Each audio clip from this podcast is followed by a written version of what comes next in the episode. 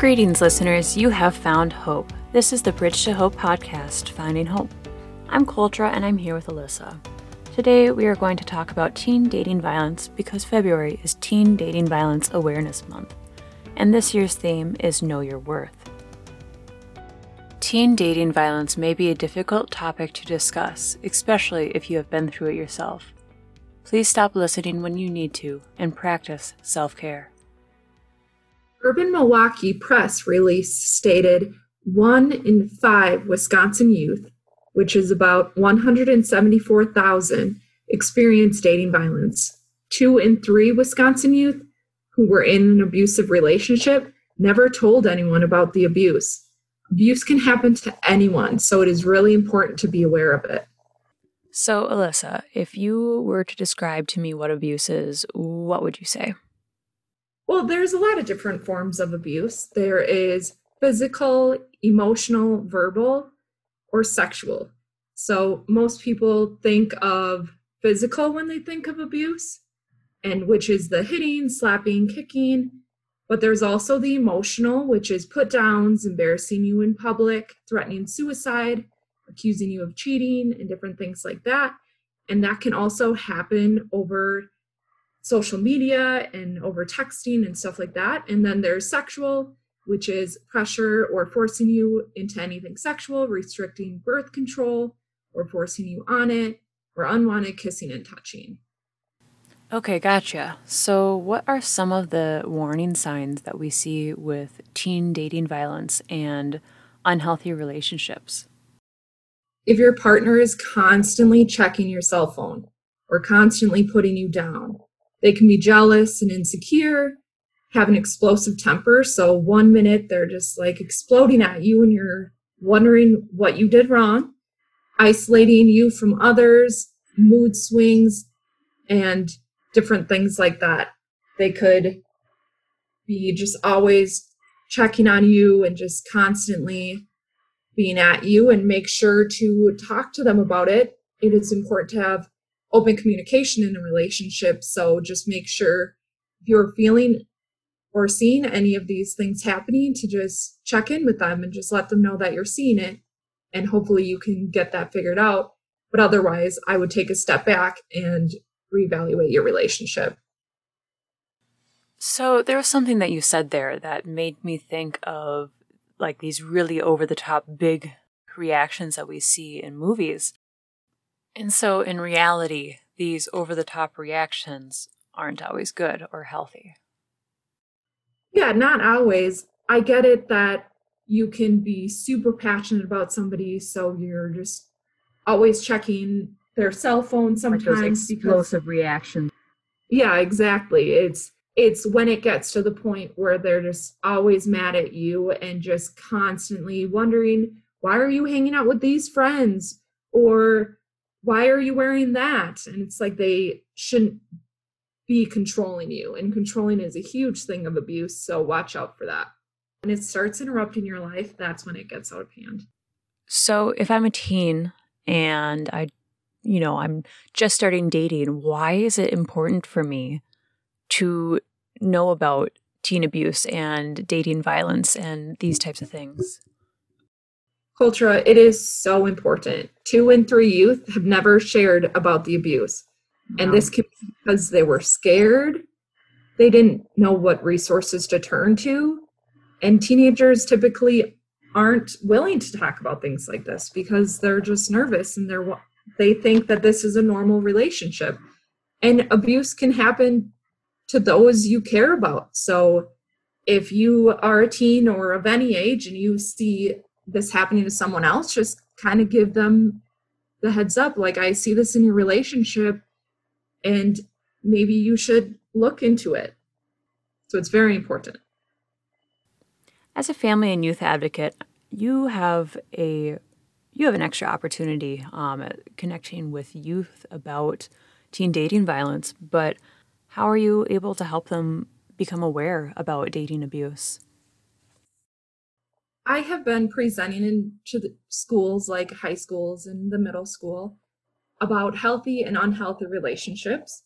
I discuss with the teens some questions at the end just about healthy relationships. It's a scale whether it's healthy, unhealthy, or abusive, and we kind of discuss why the scenario is which answer. So that way they get to start thinking about, oh, what looks unhealthy and what, what looks abusive. As long as they know that it's unhealthy, then they can at least know these signs and start thinking about it in their own lives. So I would say that if you grew up in a house uh, that wasn't very stable or abusive or what have you, it would be pretty hard to know or to consistently see what healthy relationships look like. Uh, can you tell me a bit about what healthy relationships look like, Alyssa? Yeah, that's an awesome question. So, a healthy relationship has boundaries. You should be able to spend time apart from each other and be able to do your own thing. So there are there will be times when you should go to a hockey game with your partner and you may hate hockey, but you go with them because you care about them. But you should also be able to have time apart with your own friends. You should be able to have your own privacy and be able to use your phone without feeling like your partner is just going to take it away and look through your texts. You should make sure to have open communication. That's key. Nobody can read your mind. As much as I'd like to think my partner can read my mind, Right. it's definitely not true. And make sure to have respect and trust and compromise and then just support each other and have the ability to just stand on your own without depending on your partner and make sure to just share opinions and have a safe space to talk to each other and just feel loved. No, I think that's really helpful because if you don't have the picture perfect parents, it can be really hard to know what's normal, you know, versus the picture perfect parents versus the broken home and what what normal looks like. Because what what is normal? Um, Yeah, and it's not always what we see in movies. Right. And I think that's a lot of times where teens get caught up, or you know, not just teens, but young people in general, or even adults, you know, that picturesque, idealistic relationship.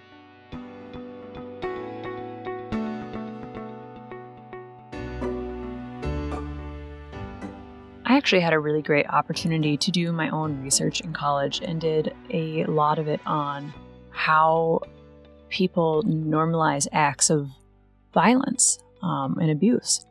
So it's pretty common to roughhouse in high school and college and name call or and like just verbally abuse and degrade people sometimes. You know, it's I remember hearing that in the halls in high school and just being like it made me want to cry. It wasn't even directed at me, and it made me want to cry. Um, you know, how do we go from that to that not being okay?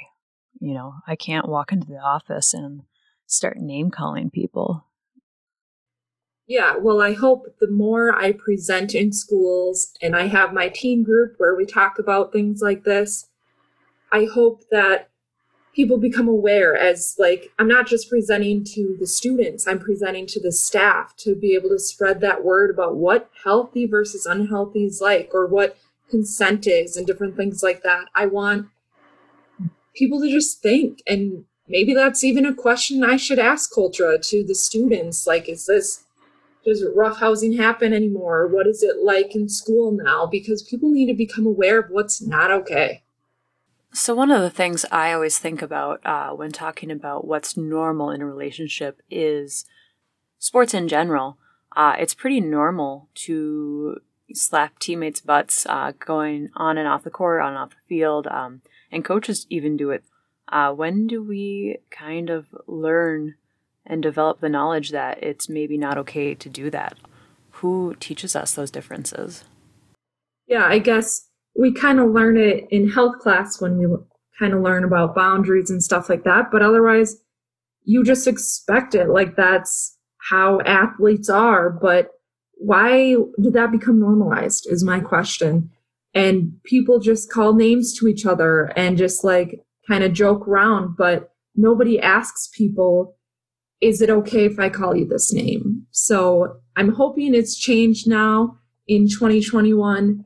But we need to become more aware of what we're doing as athletes and just in general to other people. Just make sure to ask more for consent to do right. things like this. And it shouldn't be frowned upon if you don't want to do that. So, as a parent or a teacher or an older family member, how can we stop or change or curb the violence that we see teenagers inflicting upon one another? What can we do to stop teen dating violence when we're not a teenager? You could definitely look for the warning signs that I stated earlier. And if you notice someone else is in an abusive relationship, then talk to them. And also just, I would hope with what you were saying that people that were growing up as athletes and doing stuff like that are aware that this is not okay when you leave high school. It shouldn't be okay then either but just make sure with all the education that I provide and all that, that just people look for those warning signs because there is a point when it becomes, oh, a healthy, like talking back and forth, and then it can become abusive if you keep it up and keep bothering them when they ask to stop. So just become aware of those warning signs if I were still in middle school or high school and just starting to date and it didn't really feel right and I could tell that maybe my partner wasn't being as nice as they should be to me, who can I reach out to uh, for help? Who can I talk to about this potential abusive relationship that I'm in? Yeah, that's an excellent question, Kultra. You can talk with teachers or counselors at school but they are mandated reporters. So they will have to report if there's abuse in the relationship. But if you want confidential and free services, you can call us or text us at the Bridge to Hope. Our services are 24 7, so we always have an advocate available to talk or text. And then you can also set a, an appointment with me, our family and youth advocate you can call or text us. Our call line is 1 800 924 9918, and our local number is 715 235 9074. And then our text line is 715 505 3640. You can find more information on Teen Dating Violence Awareness Month on our Facebook page through the month of February. Now think to yourself, how will you prevent teen dating violence? And here's a little quote from a survivor. They made me feel like leaving them would be selfish and wrong, even though I was suffering. I think that's a really good quote for our discussion today. It draws on a few different things we talked about. It can be really hard to end a relationship, especially if it's an abusive one. Ultimately, you need to do what is best for you, and if someone is not letting you do that, please reach out to a friend, parent, teacher, or the Bridge to Hope.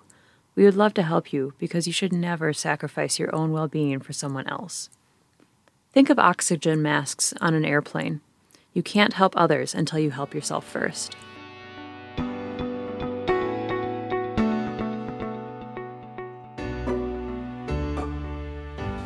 Hey, Alyssa, what are you doing for self care this week? I'm going to try to get outside when it's warm, which it won't be for a while. But when I do, I like to go for a walk or a run just to clear my mind when I'm stressed, and it's the perfect escape. What about you? What are you planning on doing? Well, I just got these really adorable little succulents, and I've been moving those around the house and checking on them to make sure that they like where they are and just giving them little names and yeah, taking care of my plants this week paying some extra special attention to them while it's so frigid cold.